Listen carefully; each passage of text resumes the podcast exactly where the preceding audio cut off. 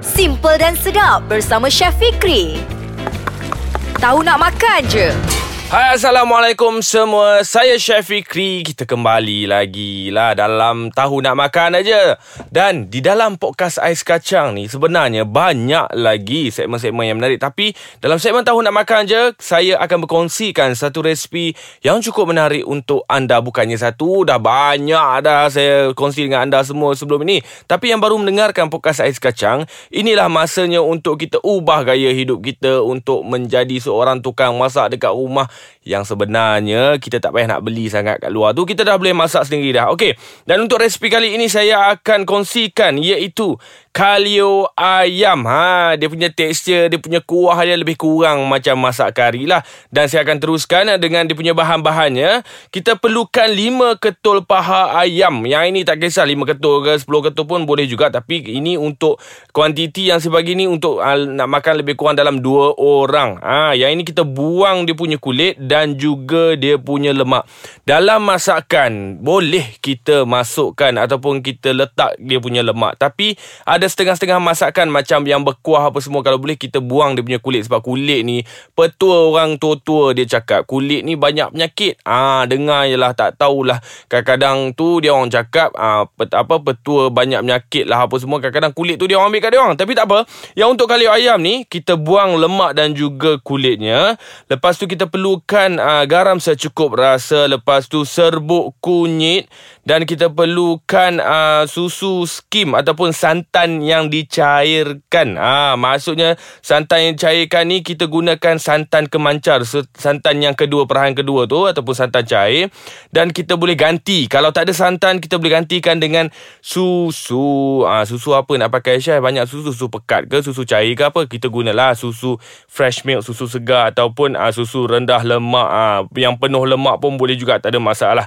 Jadi jangan pakai susu pekat orang duk buat air Milo tu. Ha, yang itu lain pula dia tak jadi kalio ayam. Dia jadi ayam Milo tabur atas bagi penuh. Okey dan seterusnya. Kita ada air suam. Air suam ini sebagai option ataupun kita boleh pilih sama ada kita nak letak ataupun tidak. Lepas tu perlukan asam gelugo.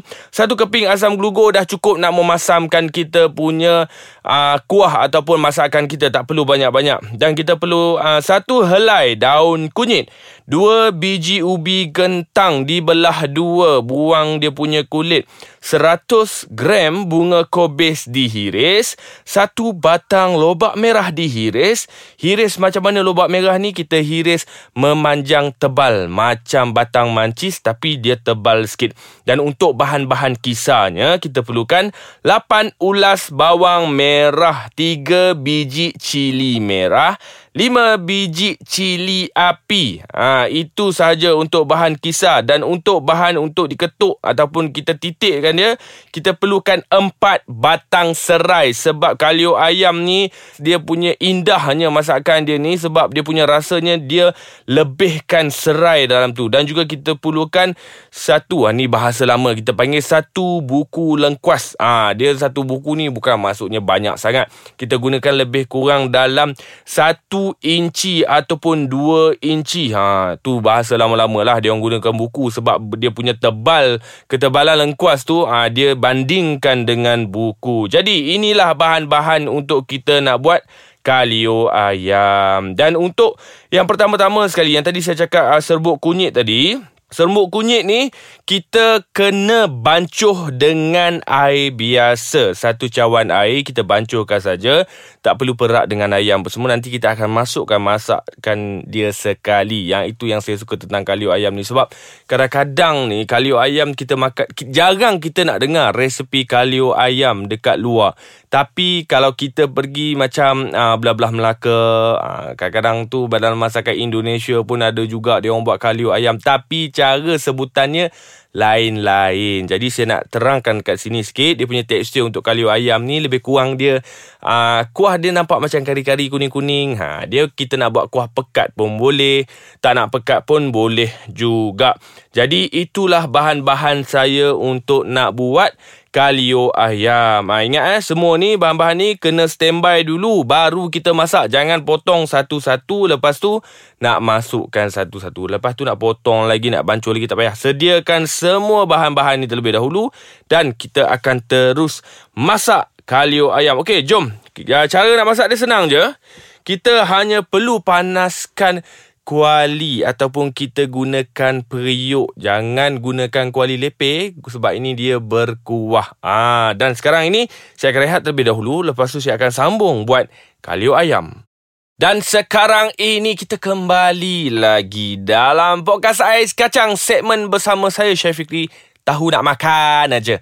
Baik yang baru mendengarkan kami, sekarang ini saya tengah kongsikan resepi kalio ayam. Ha, ada orang makan waktu nak buka puasa, ha, hari raya apa semua. Ha, mesti adalah lauk-lauk special macam ni. Okey, jom kita teruskan ah cara nak membuat kalio ayam. Yang pertama sekali kita campurkan ayam lepas tu dalam bekas ah dalam ah, orang cakap apa bowl besar dalam bekas besar ni kita campurkan ayam, ubi kentang, bahan yang kita ketuk tadi empat batang serai ha, ataupun satu buku lengkuas tadi tu kita campurkan bersama dengan air kunyit yang ini kita kacau kacau kacau kacau kacau kacau ini cara yang pertama. Maksudnya tanpa menggunakan minyak, kita campurkan ke semua barang-barang ataupun bahan-bahan ini dalam satu bekas. Lepas itu kita masak sehingga mendidih. Bila dah mendidih apa semua barulah kita masukkan bahan-bahan sayuran yang lain. Tetapi saya nak beritahu kat anda semua anda juga boleh gunakan cara menumis sebab setengah orang tu dia masih lagi suka cara menumis. Nak tumis senang saja kita panaskan minyak lepas tu kita masukkan bahan kisar. Dan bahan kisar ni kita kena tumis sehingga pecah minyak. Macam mana cara nak pecah minyak tu? Minyak dah jadi warna merah. Bau pun dah naik. Tak rasa bau nak terbatuk-batuk tu. Ha, dia punya bau tu bau cili. Ya. Bau cili ni mestilah cili yang betul-betul kita dah masak. Kita tumis, tumis, tumis, tumis, tumis. Lepas itu barulah kita masukkan bahan ketuk. Empat batang serai tadi bersama dengan lengkuas.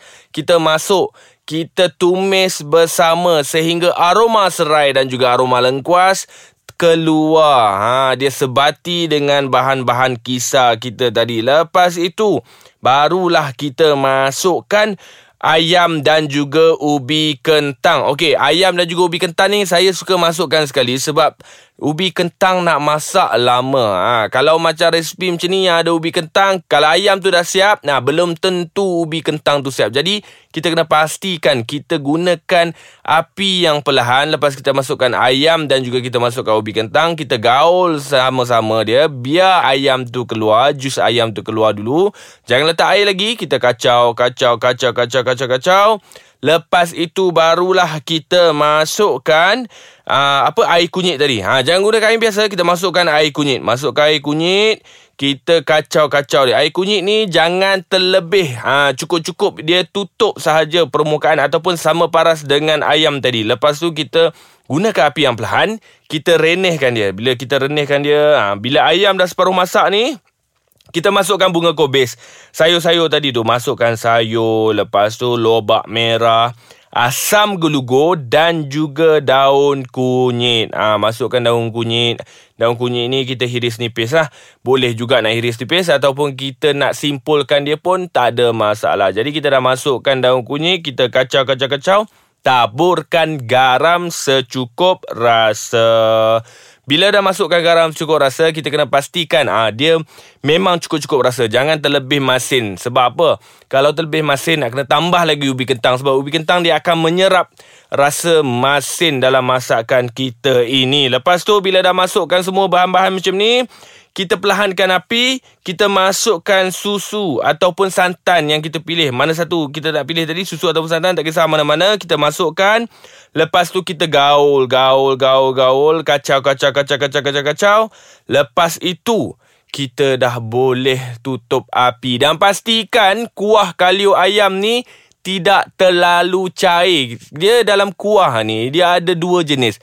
Satu yang betul-betul cair macam air tu. Ha, lagi satu kita yang dikatakan berkuah itu maksudnya dia punya permukaan ataupun dia punya tekstur dia pekat. Ah, bukan pekat-pekat lah. Dia pekat bila kita tuang tu nampak air tu turun macam berat-berat. Ah, itulah dia tekstur untuk kalio ayam yang jenis berkuah. Jadi terima kasih kerana bersama saya dalam segmen tahu nak makan aja. Saya ada banyak lagi resipi-resipi yang nak dikongsikan dengan anda semua. Jadi jangan ketinggalan mendengarkan podcast Ais Kacang dalam segmen tahu nak makan aja. Bye bye.